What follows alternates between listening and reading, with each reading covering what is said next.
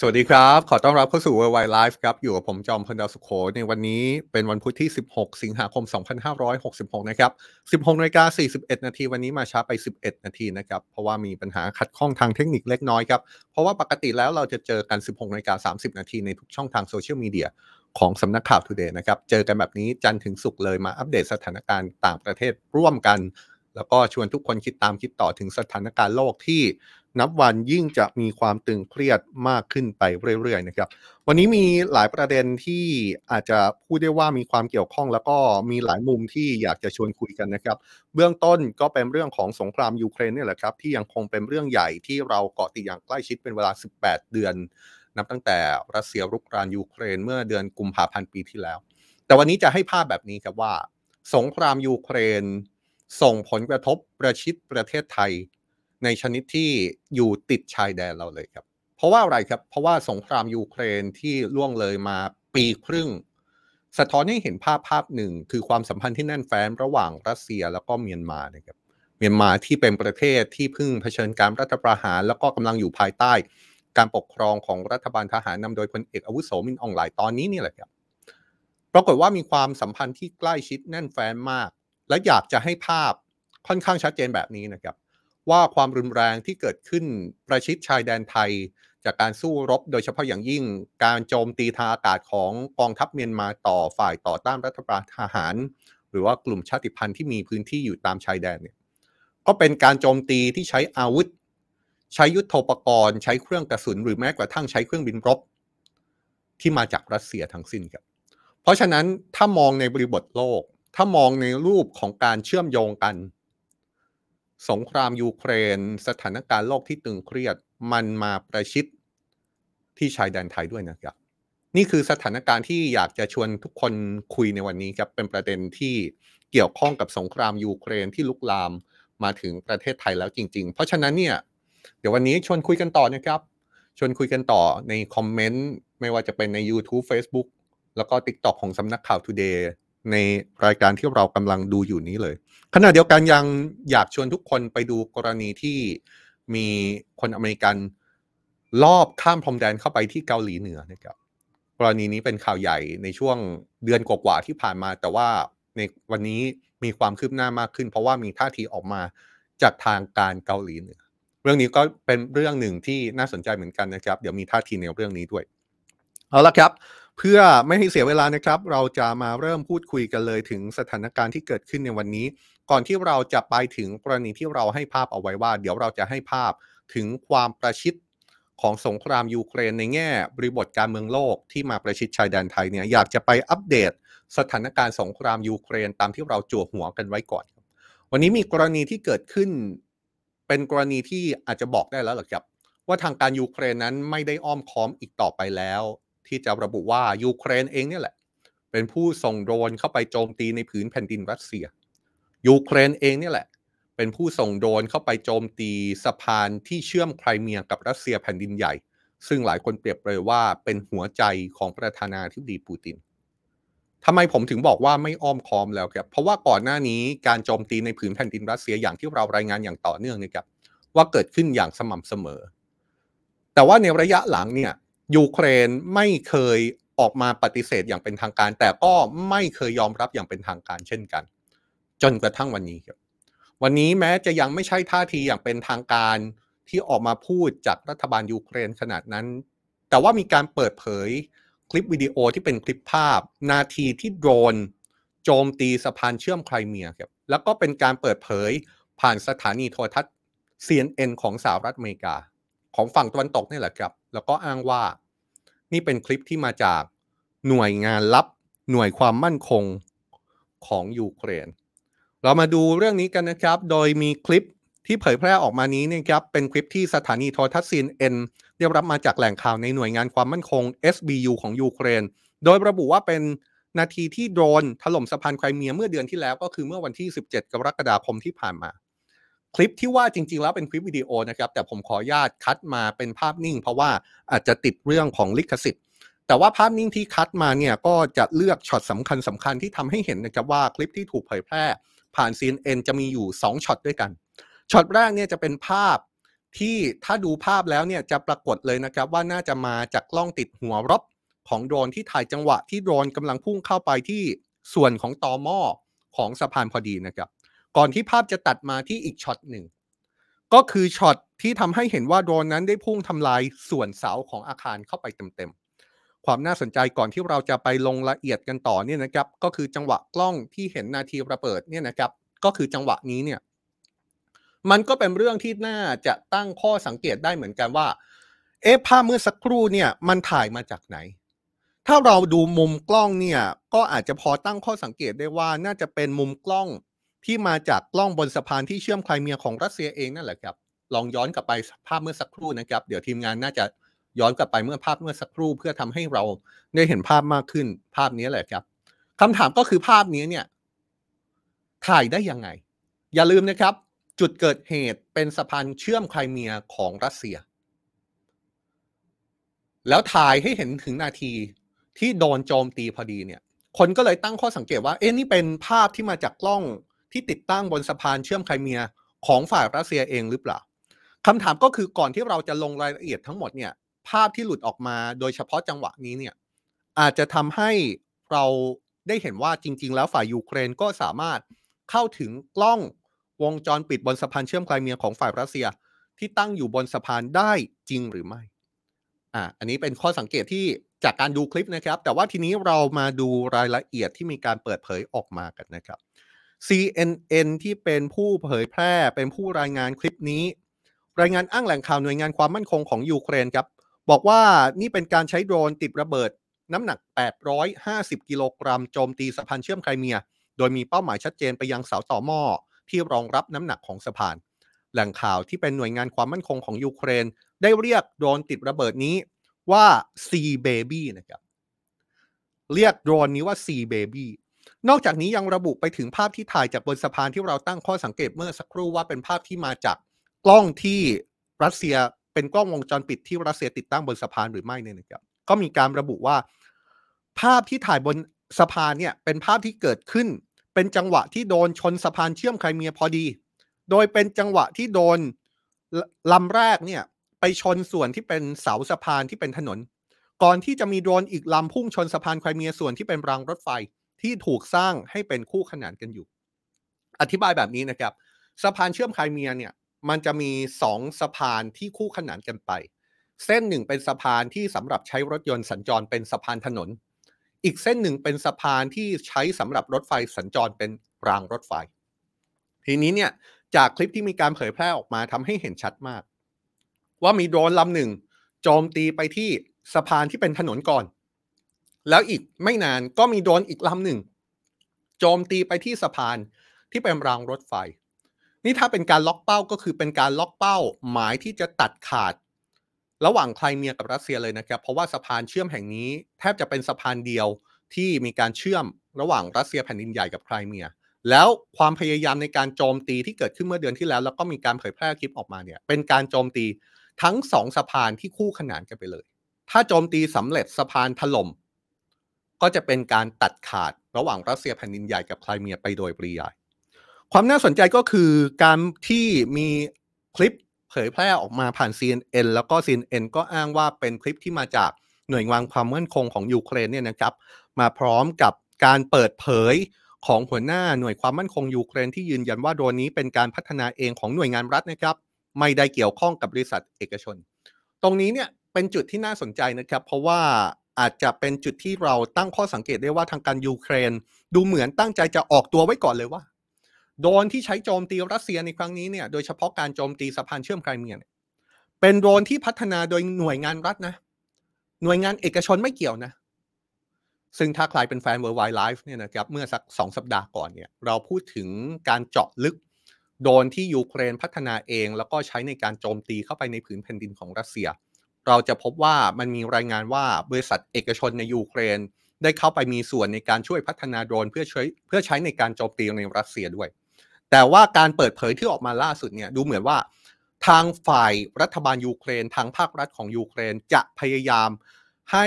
มีการตีความในลักษณะที่ว่าโดรนที่มีการโจมตีรัสเซียทั้งหมดเนี่ยฝ่ายรัฐเป็นคนทำเอง ภาคเอกชนไม่เกี่ยว อะอันนี้ก็เป็นจุดที่มีการตั้งข้อสังเกตนะครับ ขณะเดียวกันประเด็นหลักในการเผยแพร่คลิปนี้ผ่าน CNN ก็เป็นไปอย่างที่เราตั้งข้อสังเกตเอาไว้นั่นแหละครับว่า การที่หน่วยงานความมั่นคงเอาคลิปนี้ไปให้ CNN เผยแพร่ มันคงจะมีนัยยะความหมายในลักษณะที่ว่าต่อไปนี้ยูเครนคงจะไม่อ้อมค้อมแล้วแหละครับหากเกิดการโจมตีที่เกิดขึ้นในรัสเซียโดยเฉพาะอย่างยิ่งการโจมตีด้วยโดรนเนี่ย ซึ่งที่ผ่านมาฝ่ายรัสเซียก็ระบุมาตลอดนะครับว่านี่คือโดรนจากยูเครนที่บินเข้ามาเพื่อหวังจะโจมตีรัสเซีย แต่ก่อนหน้านี้ฝ่ายยูเครนก็ไม่ยอมรับแต่ก็ไม่ปฏิเสธ แต่ว่าหลังจากนี้เนี่ยหลังจากที่หน่วยงานความมั่นคงเอาคลิปไปให้ CNN เผยแพร่เนี่ยความชัดเจนในการยอมรับว่านี่เป็นฝีมือของยูเครนในกรณีที่เกิดการโจมตีจากโดรนไปยังรัสเซียเนี่ยคงจะไม่ท่าทีที่กำมิดกำเมียน คงไม่ใช่ท่าทีที่คงจะอ้อมค้อม ของฝ่ายยูเครนอีกต่อไปแล้ว นอกจากนี้หน่วยหัวหน้าหน่วยความมั่นคงของยูเครนยังเปิดเผยด้วยนะครับ ว่าต่อจากนี้ยูเครนจะมีปฏิบัติการที่น่าสนใจในลักษณะนี้อีกนี่ออกมาพูดเลยนะครับว่า การโจมตีสะพานเชื่อมไครเมีย หรือว่าการโจมตีที่เกิดขึ้นในช่วงเวลาที่ผ่านมาที่เป็นการโจมตีเข้าไปในผืนแผ่นดินของรัสเซียเนี่ยมันจะไม่มีแค่นี้ หัวหน้าหน่วยความมั่นคงในยูเครนบอกว่า มันจะมีปฏิบัติการที่น่าสนใจเกิดขึ้นต่อจากนี้อีก แล้วก็มีการแย้มด้วยนะครับ ว่าเป้าหมายที่น่าจะมีปฏิบัติการของฝ่ายยูเครนน่าจะเป็นน่านน้ำในทะเลดำเป็นต้น ก่อนจะย้ำว่าต่อไปจะเป็นสิ่งที่น่าตื่นเต้นมาก โดยเฉพาะอย่างยิ่งเป็นความตื่นเต้นต่อค่าศึกของยูเครนครับโดยในเวลาไล่เลี่ยกันกับที่คลิปนี้ถูกเผยแพร่ผ่าน CNN เนี่ยนะครับก็มีรายงานจากทางการรัสเซีย โดยกระทรวงกลาโหมของรัสเซียระบุว่า สามารถยิงโดรนของยูเครนจำนวน 3ลำตกทางภาคตะวันตกเฉียงใต้ของกรุงมอสโกครับ ทางการรัสเซียระบุว่ายูเครนเป็นฝ่ายยิงโดรนทั้ง 3 ลำในเวลาตีห้าตามเวลาท้องถิ่น ก่อนที่ระบบป้องกันภัยทางอากาศจะสกัด แล้วก็สามารถทำลายจนสำเร็จนะครับนี่นี่ก็เป็นกรณีล่าสุดที่เกิดขึ้น จากเรื่องของสงครามยูเครนในแง่มุมของการปฏิบัติการทางอากาศนะครับ เป็นมุมที่ยังเป็นมุมที่ต้องติดตามกันไปในหลากหลายมิตินะครับ การโจมตีทางอากาศสมรภูมิในสนามรบ หรือแม้กระทั่งการเมืองในระดับโลกที่ว่ากันด้วยสงครามยูเครนเนี่ยถ้าว่ากันตามการเมืองระดับโลกภาพที่เราฉายให้เห็นบ่อยๆ ก็คือ ฝั่งหนึ่งคือรัสเซีย ฝั่งหนึ่งคือยูเครนที่มีชาติวันตกสนับสนุน ท่าทีของชาติต่างๆ ชาติที่อาจจะยังมีท่าทีคลุมเครือไม่ชัดเจนตกลงจะมีท่าทีอย่างไรต่อสงครามยูเครนจะเลือกข้างไม่เลือกข้าง จะดำเนินนโยบายในการเป็นตัวกลางในการยุติสงครามหรือไม่ นั่นคือภาพใหญ่ของสงครามยูเครนในบริบทโลกนะครับ แต่ว่าถ้ามองลึกลงไปในบริบทโลกเช่นกัน ในแง่ของความเชื่อมโยงทางการเมืองโลกที่ปฏิเสธไม่ได้หรอกครับ โลกยุคโลกาภิวัตน์ความเชื่อมโยงในบริบทโลกการเมืองโลกที่เชื่อมมาจากสงครามยูเครนเนี่ยมันร้อยแล้วก็ครอบคลุมไปทั่วโลกเลย สงครามยูเครนเกี่ยวข้องกับทวีปแอฟริกาอย่างที่เราเคยให้ภาพ ไม่ว่าจะเป็นเรื่องของธัญพืช ไม่ว่าจะเป็นเรื่องของ Wagner Group สงครามยูเครนมาเกี่ยวเนื่องกับเอเชีย เพราะว่ามันมีเรื่องของมหาอำนาจขั้วต่างๆ มีท่าทีของชาติตะวันตกท่าทีของรัสเซียท่าทีของจีน และสงครามยูเครนจริง ๆแล้ว มันมีบริบทที่ประชิดการเมืองไทยประชิดประเทศไทย มากกว่าที่หลายคนคิดนะครับ ผมอาจจะบอกได้เลยว่าสงครามยูเครน มันมีบริบททางการเมืองโลกที่ประชิดชายแดนไทยด้วยซ้ำเรื่องนี้ในวันนี้เราจะเป็นเรื่องที่เจาะจงเข้าไปมากขึ้นนะครับเพราะเราจะพูดถึงบริบทความสัมพันธ์ระหว่างรัสเซีย ซึ่งก็เป็นคู่สงครามกับยูเครนในสงครามยูเครน กับประเทศเพื่อนบ้านของเราครับก็คือเมียนมาซึ่งดูจะเป็นความสัมพันธ์ที่แน่นแฟ้นขึ้นอย่างเห็นได้ชัดในช่วง 18 เดือนที่ผ่านมาของสงครามยูเครนเนี่ยนะครับ โดยล่าสุดเป็นความเคลื่อนไหวที่รัฐมนตรีกลาโหมของรัฐบาลทหารเมียนมา ซึ่งเพิ่งมีการแต่งตั้งใหม่ จากการปรับคณะรัฐมนตรีเมื่อไม่นานมานี้ เดินทางเยือนรัสเซียครับเพื่อเสริมสร้างความสัมพันธ์ทางการทหารร่วมกัน โดยรัฐมนตรีกลาโหมของรัฐบาลทหารเมียนมาคนใหม่ ก็คือทินอ่องซานได้เข้าร่วมการประชุมทางการทหารที่กรุงมอสโก เมืองหลวงของรัสเซียนะครับ โดยในงานนี้เป็นการประชุมระดับนานาชาติที่มีผู้แทนกว่า 60 ประเทศเข้าร่วม มีบริษัทของรัสเซียราว 1,500 บริษัท มานำเสนอยุทธโภปกรณ์ทางการทหาร โดยการเดินทางเยือนรัสเซียครั้งนี้เนี่ยมีรายงานว่าเขาได้เข้าพบกับนายเซอร์เกย์ชอยกู ซึ่งเป็นรัฐมนตรีกลาโหมของรัสเซียด้วยนะครับ แล้วก็ได้มีการร่วมพิธี ซึ่งเป็นพิธีการเปิดอนุสาวรีย์ของเมียนมาครับซึ่งตั้งอยู่ในกรุงมอสโกเมืองหลวงของรัสเซียเลยนะครับ เป็นอนุสาวรีย์ที่ตั้งอยู่ที่ Patriot Park เป็นอนุสาวรีย์ที่สร้างขึ้นเพื่อรำลึกถึงผู้ที่เสียชีวิต ในช่วงสงครามโลกครั้งที่สองจากการต่อสู้กับกองทัพของญี่ปุ่น นี่ถือได้ว่าเป็นเรื่องที่สะท้อนให้เห็นถึงความสัมพันธ์ ระหว่างรัสเซียกับเมียนมาที่มีความแน่นแฟ้นกันเป็นอย่างยิ่งนะครับความแน่นแฟ้นระหว่างเมียนมากับรัสเซียที่เดิมทีเนี่ยก็มีความสัมพันธ์ที่ลึกซึ้งแน่นแฟ้นกันแต่ไหนแต่ไรแล้วนะครับ แต่พอรัสเซียก่อสงครามยูเครน พอเมียนมาก่อการรัฐประหารจนกลายเป็นรัฐประหารอ่ารัฐบาลทหาร ที่หลายชาติวันตกดำเนินมาตรการความบาดเข้มข้นเนี่ย ผลจากสิ่งเหล่านี้จากทั้งสองฝ่ายเนี่ย ก็เลยทำให้ความสัมพันธ์ระหว่างรัสเซียกับเมียนมามีความแน่นแฟ้นมากขึ้น โดยเฉพาะอย่างยิ่งความสัมพันธ์ทางการทหารนะครับ ต้องไม่ลืมนะครับว่ารัสเซียนั้นเป็นผู้ส่งออกอาวุธรายใหญ่ของเมียนมา ยังไม่รวมถึงสิ่งที่เราเพิ่งรายงานไปเมื่อไม่กี่สัปดาห์ก่อนนะครับ ว่าพบอาวุธของเมียนมาถูกใช้ในสงครามยยูเครน โดยน่าจะเป็นการใช้งานของฝ่ายรัสเซียจำกันได้ใช่ไหมครับ เราพูดถึงเครื่องกระสุนลูกระเบิดที่มีการไปพบ แล้วก็มีสัญญลักษณ์มีลักษณะที่เชื่อได้ว่าอาจจะผลิตโดยโรงงานผลิตอาวุธในประเทศเมียนมาถูกส่งไปใช้ให้รัสเซียทำสงครามในยูเครน โดยก่อนหน้านี้เนี่ยถ้าพูดถึงการนำเข้าส่งออกอาวุธเนี่ยนะครับมีรายงานระบุว่ารัฐบาลทหารเมียนมาเนี่ยนำเข้าอาวุธเป็นเงินอย่างน้อย 1,000 ล้านดอลลาร์สหรัฐ หรือประมาณ 35,000 ล้านบาท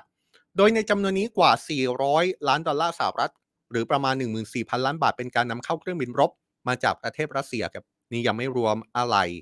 ไม่รวมโดรน ไม่รวมยุทโธปกรณ์อื่น ๆ ที่ถูกนำมาใช้จัดการกับฝ่ายต่อต้าน รัฐบาลทหารเมียนมาโดยเฉพาะ เรากำลังทำให้เห็นภาพนะครับ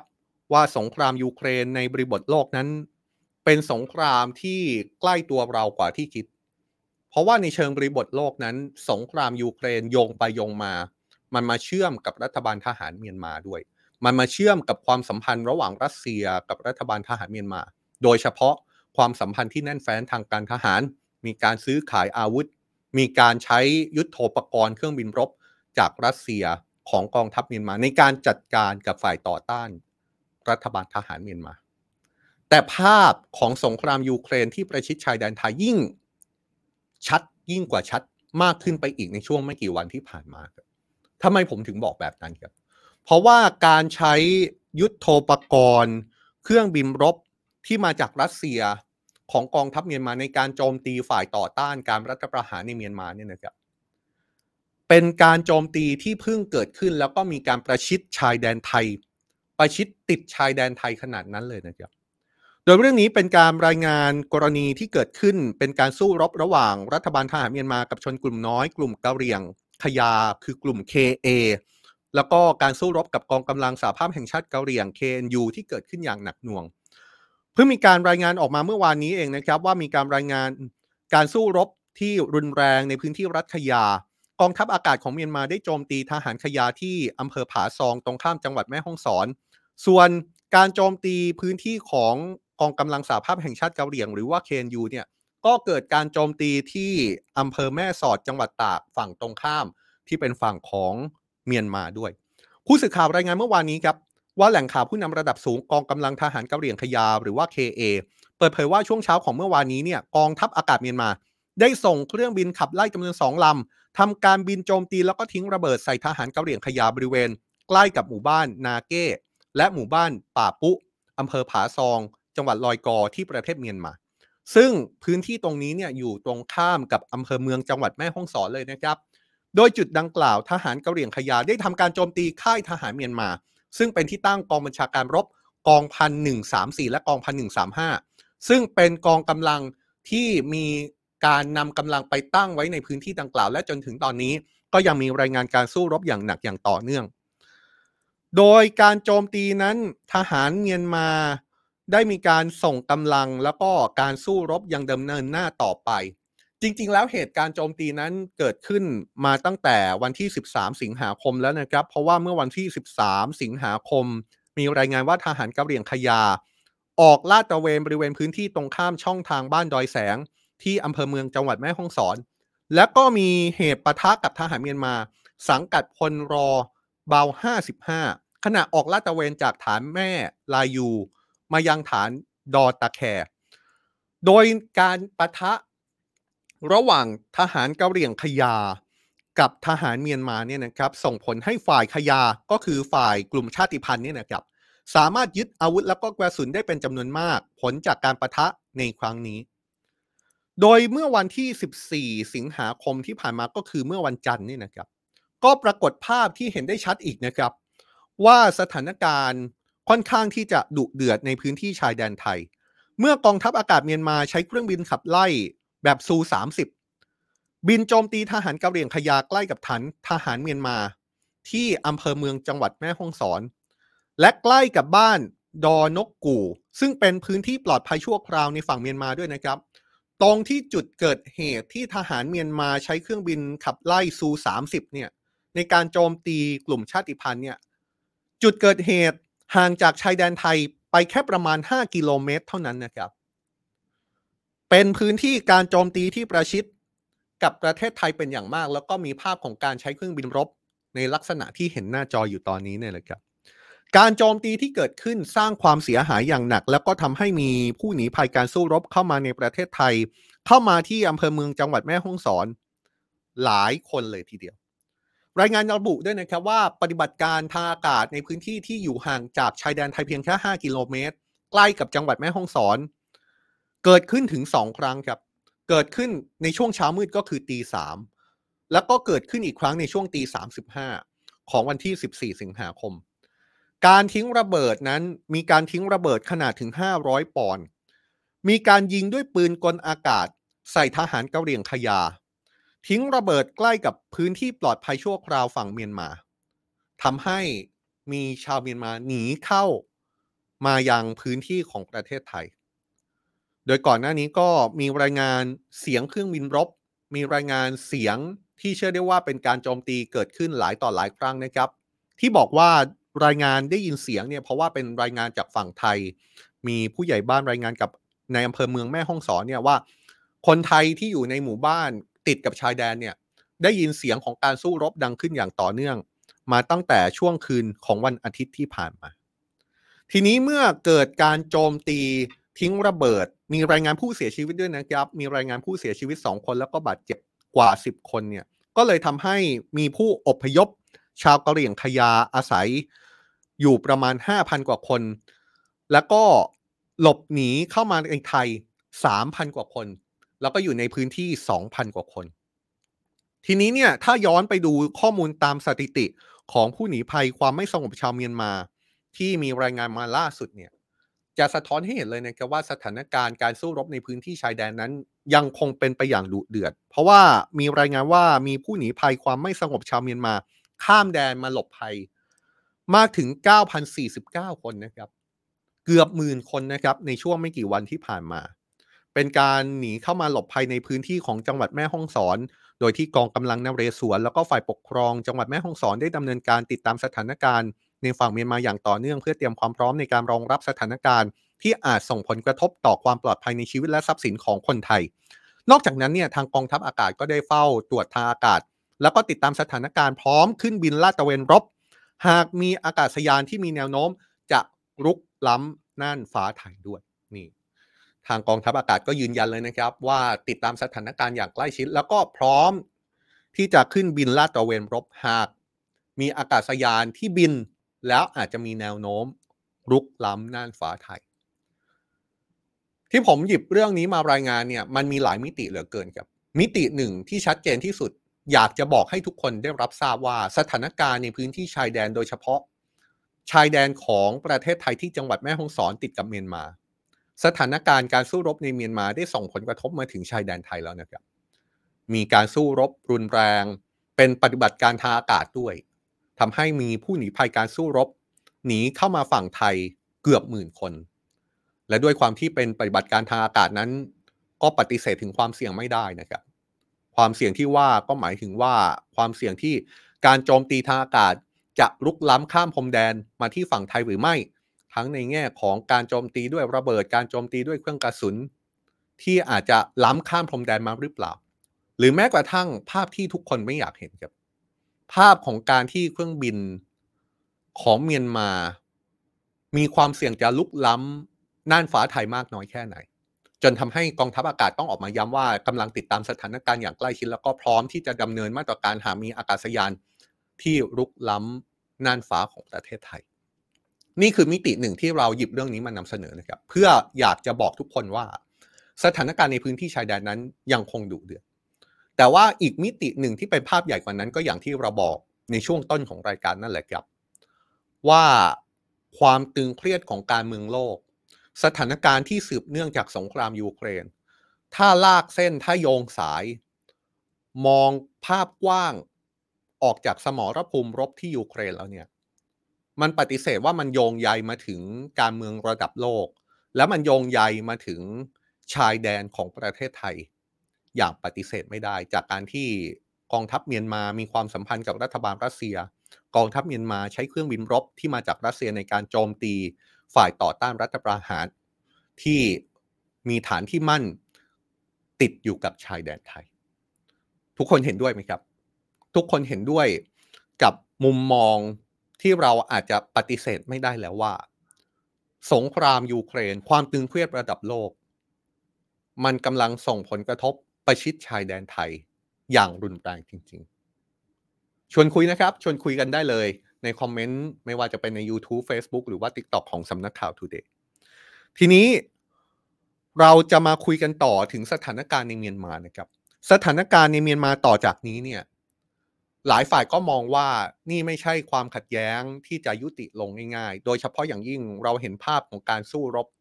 ฝ่ายหนึ่งก็คือกองทัพเมียนมา ฝ่ายหนึ่งคือฝ่ายต่อต้านการรัฐประหาร เราเห็นท่าทีที่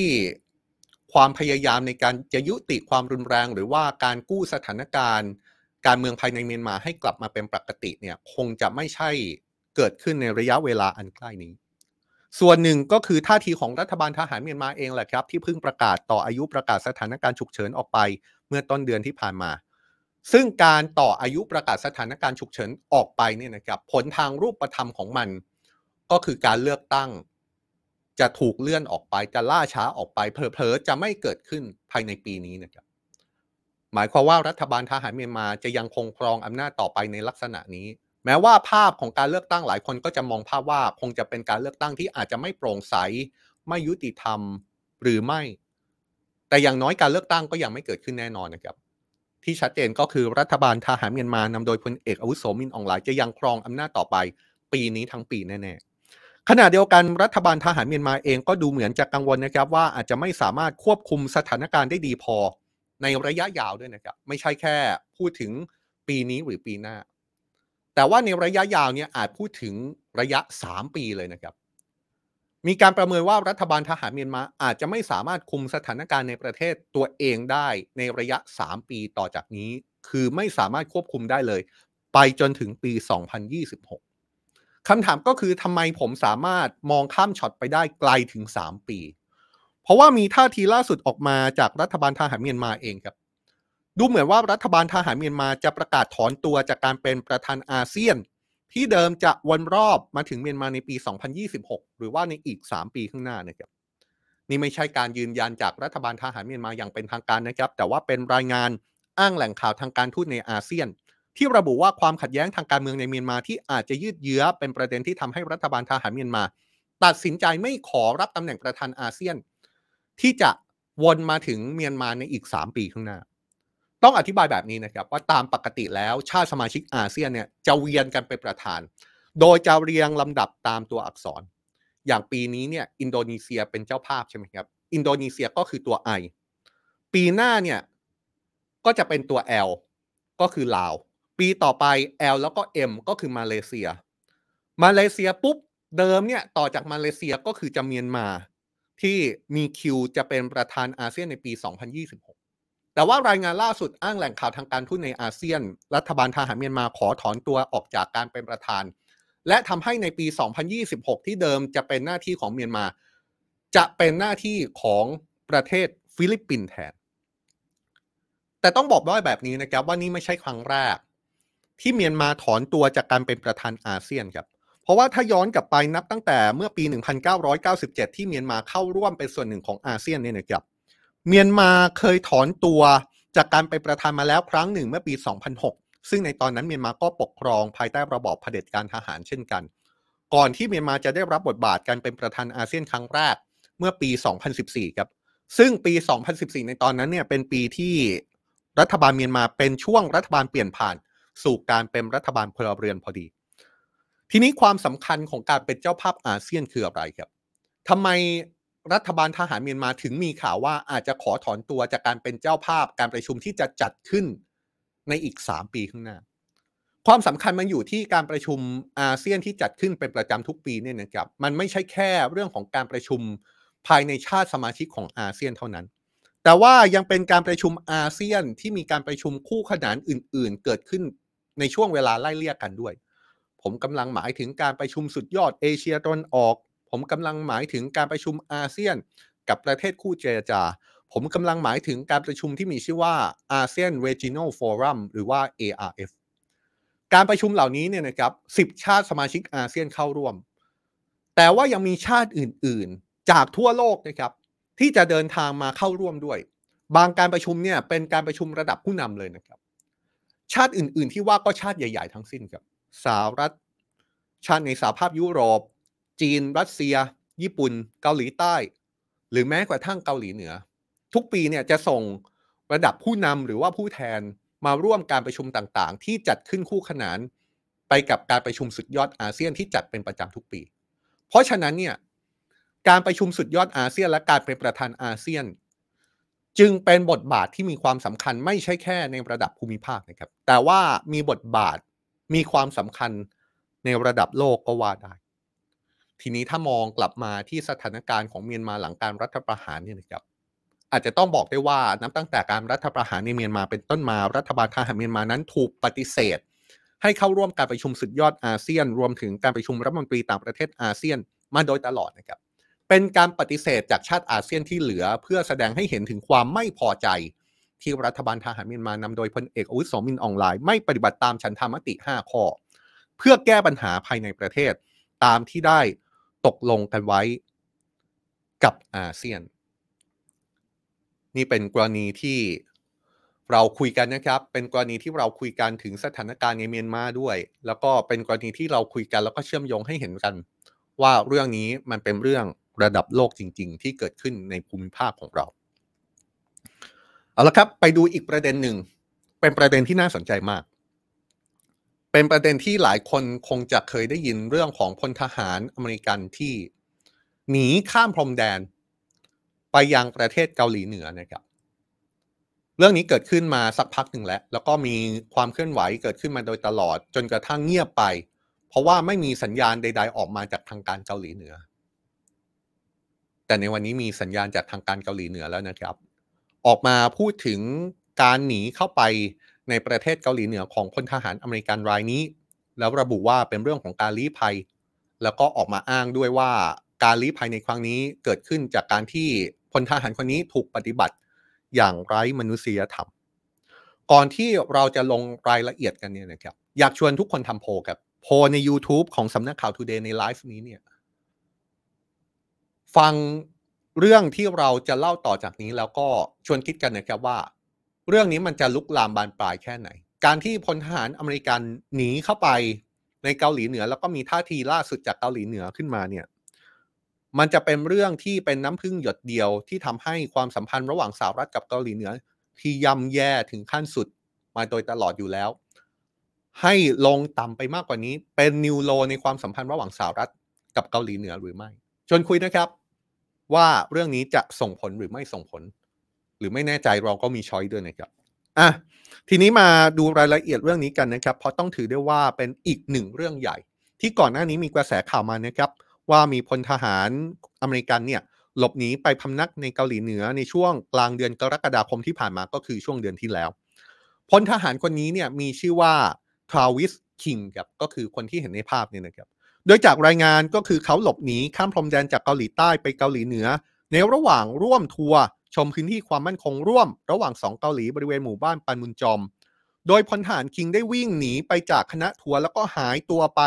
ในเขตของเกาหลีเหนือตั้งแต่ตอนนั้นครับ นี่เป็นภาพที่มีการถ่ายเอาไว้ได้ แล้วก็เป็นจังหวะท้ายๆก่อนที่พลทหารอเมริกันรายนี้ทราวิสคิงจะวิ่งเข้าไปในพรมแดนของเกาหลีเหนือนะครับ โดยล่าสุดเราหยิบเรื่องนี้มารายงานเพราะว่ามีความเคลื่อนไหวออกมานะครับ เป็นความเคลื่อนไหวมาจากทางการเกาหลีเหนือที่ออกมาระบุเรื่องนี้เป็นครั้งแรก หลังจากที่ไม่มีท่าทีใด ๆ ออกมาเลยเป็นเวลาเกือบเดือน เป็นท่าทีที่ออกมาจากสำนักข่าวกลางเกาหลี ซึ่งเป็นสื่อของรัฐบาลเกาหลี ที่เป็นเกาหลีเหนือนี่นะครับได้เผยแพร่แถลงการของรัฐบาลยืนยันว่าพลทหารคิงนั้น อยู่ในดินแดนของเกาหลีเหนือจริงครับ ซึ่งในฝั่งของเกาหลีเหนือเนี่ยถือได้ว่าเป็นการกระทำของพลทหารคิง ถือได้ว่าเป็นการลักลอบเข้าเมืองโดยพลการแล้วก็เป็นเรื่องผิดกฎหมายนะครับ สื่อทางการเกาหลีเหนือเปิดเผย ถึงคำให้การของพลทหารอเมริกันคนนี้น่าสนใจมากครับพลทหารคิงได้ให้สารภาพ กับเจ้าหน้าที่สืบสวนของเกาหลีเหนือว่าเขาตั้งใจข้ามพรมแดนไปเกาหลีเหนือ เนื่องจากรู้สึกผิดหวังกับการถูกปฏิบัติอย่างไร้มนุษยธรรม และการเลือกปฏิบัติทางเชื้อชาติภายในกองทัพสหรัฐครับสื่อรัฐบาลเกาหลีเหนือรายงานด้วยนะครับว่าพลทหารคิงได้แสดงความเต็มใจที่จะขอลี้ภัยในเกาหลีเหนือ หรือไปลี้ภัยในประเทศที่3 โดยเขาย้ำว่าไม่ได้แยแสสังคมอเมริกันที่ไม่เท่าเทียมกันอีกต่อไปแล้ว ต้องบอกแบบนี้ก่อนนะครับว่าพลทหารทราวิสคิงเป็นทหารสังกัดหน่วยสอดแนมทหารม้าของกองทัพสหรัฐที่ถูกส่งไปประจำการที่เกาหลีใต้ และก่อนที่เขาจะหนีข้ามพรมแดนไปเกาหลีเหนือเนี่ยปรากฏว่าพลทหารคิงถูกควบคุมตัว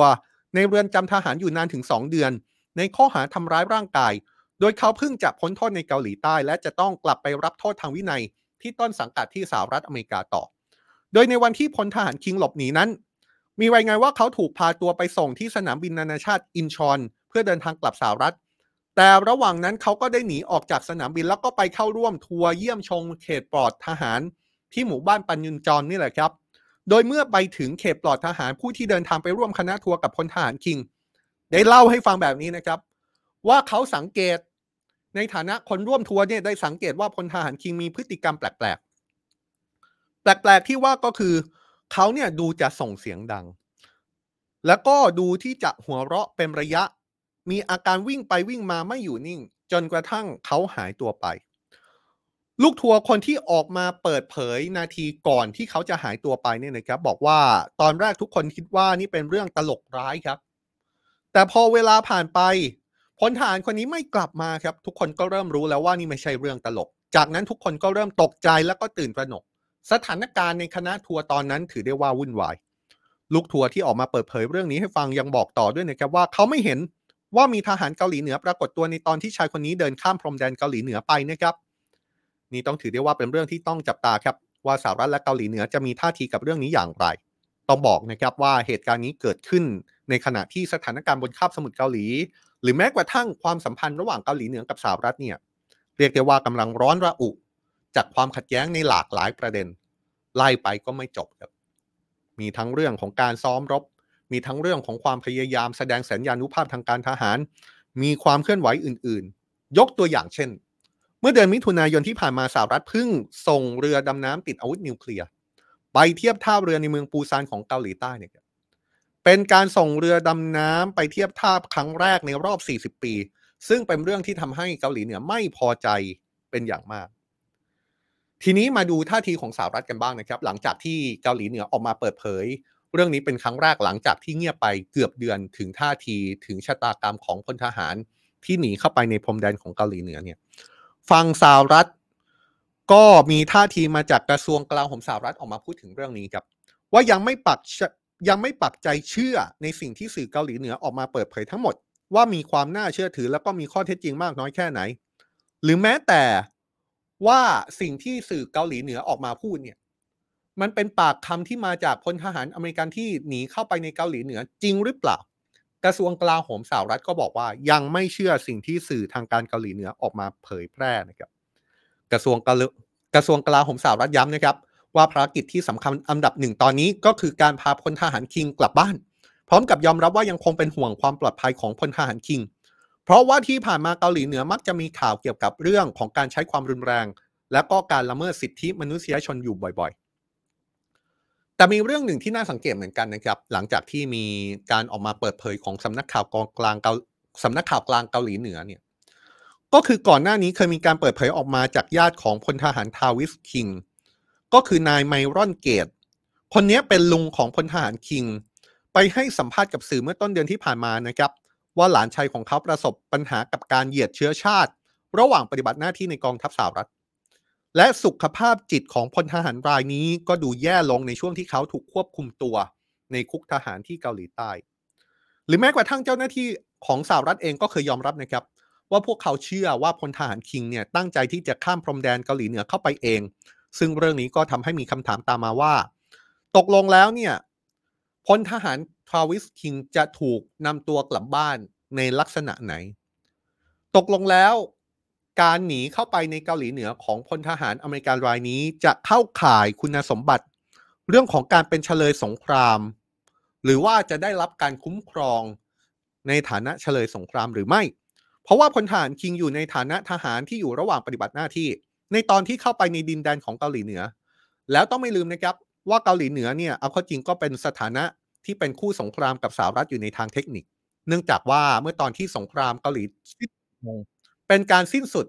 ที่ไม่ใช่การยุติสงครามครับแต่ว่าเป็นเรื่องของการสงบศึกไม่ใช่สนธิสัญญาสันติภาพ เพราะฉะนั้นเนี่ยในเชิงเทคนิคเกาหลีเหนือกับสหรัฐก็ยังมีลักษณะเป็นคู่สงครามกันอยู่ แต่ว่าเรื่องนี้ก็มีเจ้าหน้าที่สหรัฐหลายคนชี้ว่าพลทหารคิงตั้งใจที่จะหลบหนีเข้าไปในดินแดนของเกาหลีเหนือเอง แล้วก็สวมใส่ชุดพลเรือน เข้าไปตอนข้ามแดนเกาหลีเหนือนะครับ ซึ่งเมื่อเป็นแบบนี้ ก็อาจจะทำให้ตัวเขาเนี่ยไม่เข้าเกณฑ์ได้รับการคุ้มครองในฐานะเฉลยสงครามก็ว่าได้ ทีนี้เนี่ยท่าทีของทั้งสองฝ่ายในเรื่องของเฉลยสงครามของพลทหารทาวิสคิงก็คงจะต้องเป็นเรื่องที่ดูกันต่อไปนะครับแต่ที่สำคัญก็กว่านั้นก็คือ การที่มีทหารอเมริกันหลบหนีข้ามพรมแดนไปยังเกาหลีเหนือเนี่ยมันจะส่งผลต่อภาพใหญ่ของความสัมพันธ์ระหว่างเกาหลีเหนือกับสหรัฐ ที่มันจะเป็นภาพที่ใหญ่กว่าในแง่ของเสถียรภาพในคาบสมุทรเกาหลีมากน้อยแค่ไหน เรื่องนี้ก็เป็นเรื่องที่เราตั้งโจทย์ในโพลใน YouTube ของสำนักข่าว Today ในไลฟ์นี้แหละครับ ฟังแล้วทุกคนคิดว่า เรื่องนี้มันจะลุกลามบานปลาย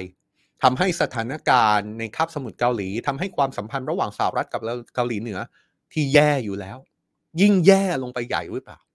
ชวนทำโพกันนะครับ เดี๋ยวเรามีคำตอบกันว่าตกลงแล้วทุกคนเห็นว่าอย่างไร แต่ว่าก่อนจะจากกันไปนะครับ เช่นเคยอยากชวนทุกคน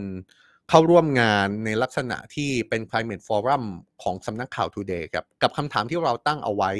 ว่าเคยคิดกันไหมว่าถ้าวันหนึ่งโลกร้อนมากเกินไปจะเกิดอะไรขึ้นกับจานโปรดของคุณ ไม่ว่าจะเป็นอาหารที่อาจจะมีรสชาติเปลี่ยนไป ไม่ว่าจะเป็นเรื่องของวัตถุดิบที่ไม่เหมือนเดิม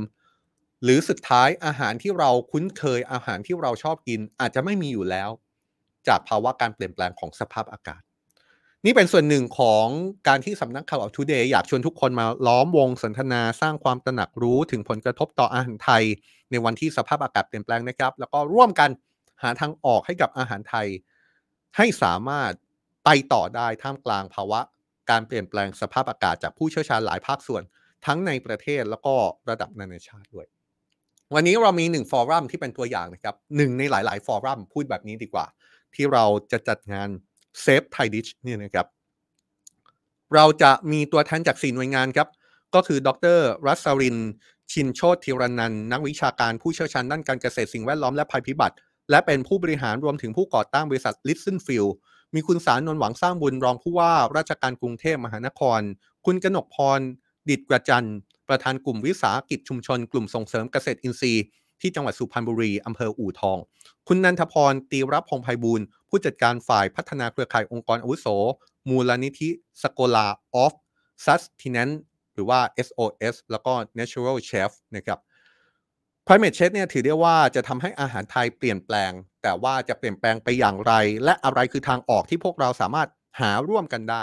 ชวนเชิญเชิญเชิญทุกคนเลยนะครับ มาที่ Climate Forum ของเรา Save Thai Dish สภาพอากาศเปลี่ยนไปอาหารไทยไม่เหมือนเดิม เราจัดวันจันทร์ที่ 21 สิงหาคม 2566 ที่โรงละครเคแบงสยามพิคเนตนะครับเดี๋ยวเราขึ้น QR code มาสำหรับผู้ที่สนใจนะครับ อยากชวนทุกคน ถ้าสนใจจะร่วมงานนี้ เชิญไปที่ QR code นี้แล้วก็ลงทะเบียนกันก่อนได้ครับ ก่อนจะจากกันไปนะครับ เรากลับไปดูเรื่องของโพ